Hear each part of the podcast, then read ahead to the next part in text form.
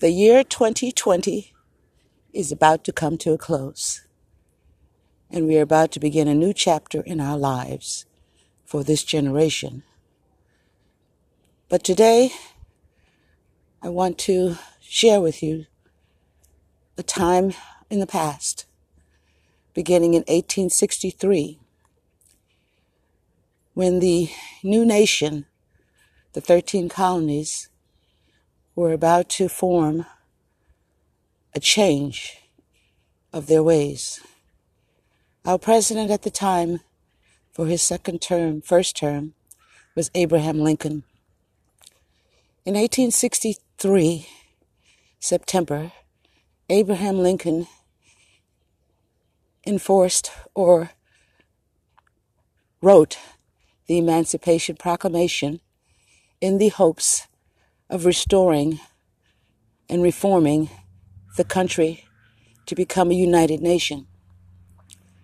The Emancipation Proclamation was a document that said slavery would end. It also was a document that was written in hopes of uniting the country. Unfortunately, in 1865, in April, the war ended, which began in 1861. A 4-year battle between the South and the North, fighting, losing thousands and thousands of lives. The South wanted to keep slavery. The North wanted to move forward in a more industrial way. The colonies were there, but people were flooding into the country by the thousands, by the millions, fleeing their homeland of England and various other places in hopes of being able to become free, to worship, and hopefully to become a unified nation based on their principles and not being governed by someone over the Atlantic Ocean. It was a monarchy. A monarchy is a system whereby one person rules and governs the entire country. They didn't want that. Yet here in America, they adopted the very thing that they ran away from. Abraham Lincoln was killed 1 week after the Civil War ended. When the Civil War ended, we were more divided than when we began this country. Abraham Lincoln died, and his vice president, whom he had only met one day prior to his inauguration, was a man named Andrew Johnson. Andrew Johnson was a Democrat. Abraham Lincoln was a Republican. The parties were reversed during this time with regard to their passion and their base purposes and cause. As soon as Johnson came into office, the very first thing he did was forgave all of the Southern generals that fought for slavery. And the most astounding thing of all, these men were then elected with their state constitution to come and direct the South in particular. And then we became what we call a Black Codes issues. With these Confederates being put back in office, they saw that they needed to hold on to their economy.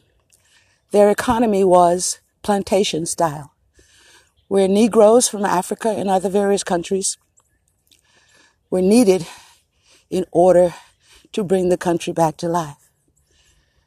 Johnson did not like the fact that we were about to free the slaves. He himself had slaves.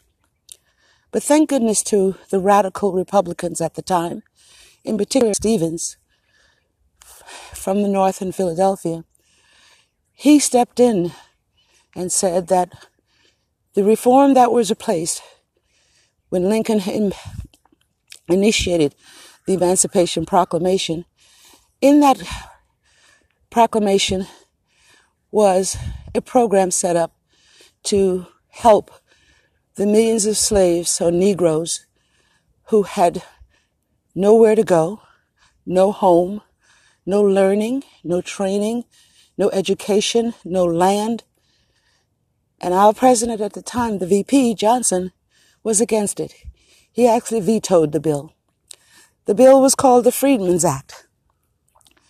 The Freedmen's Act was to help build schools, help give them land, help give them a sense of freedom and a sense of purpose. But unfortunately, those who were pardoned initiated what we call black codes. That's when slavery really began. Slaves, Negroes, whatever we want to call us, they were held down and limited. They couldn't own land. They couldn't go anywhere. And thus we began what we call sharecropping. Sharecropping was another form of slavery, whereby Negroes had to somewhat remain on their plantations because they had nowhere to go, to continue to farming their land, to build their economy. But the sharecropping was a crooked system. It took away their freedom. You couldn't leave their property without permission. You couldn't stay with a woman who you loved. You couldn't marry. You weren't given education or anything of that nature. That lasted for another 10 years.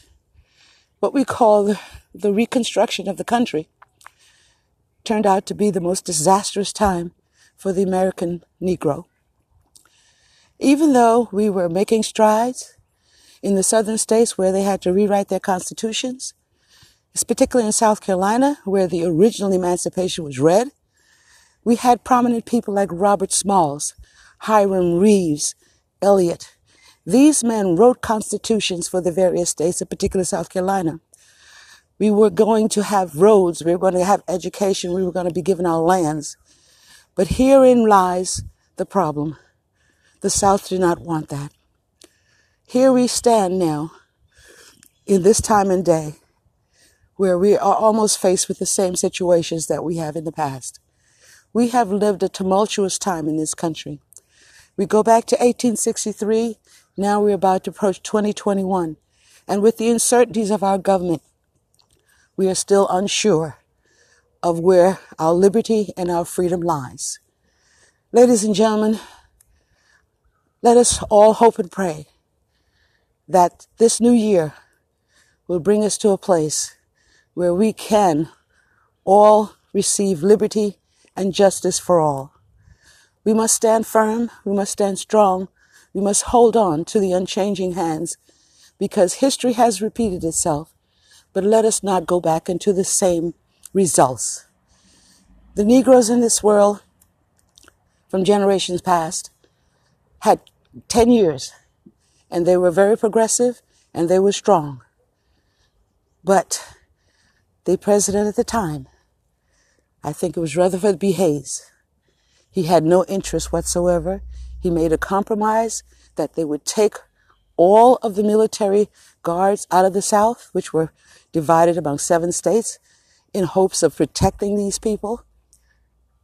But then the rising of the most violent time arose. Let us pray that this new year will bring us to a place where we can once and for all see and receive the blessings of the promised people. May we enjoy our new birth, and let us fight on to receive the promises that we have in our hearts.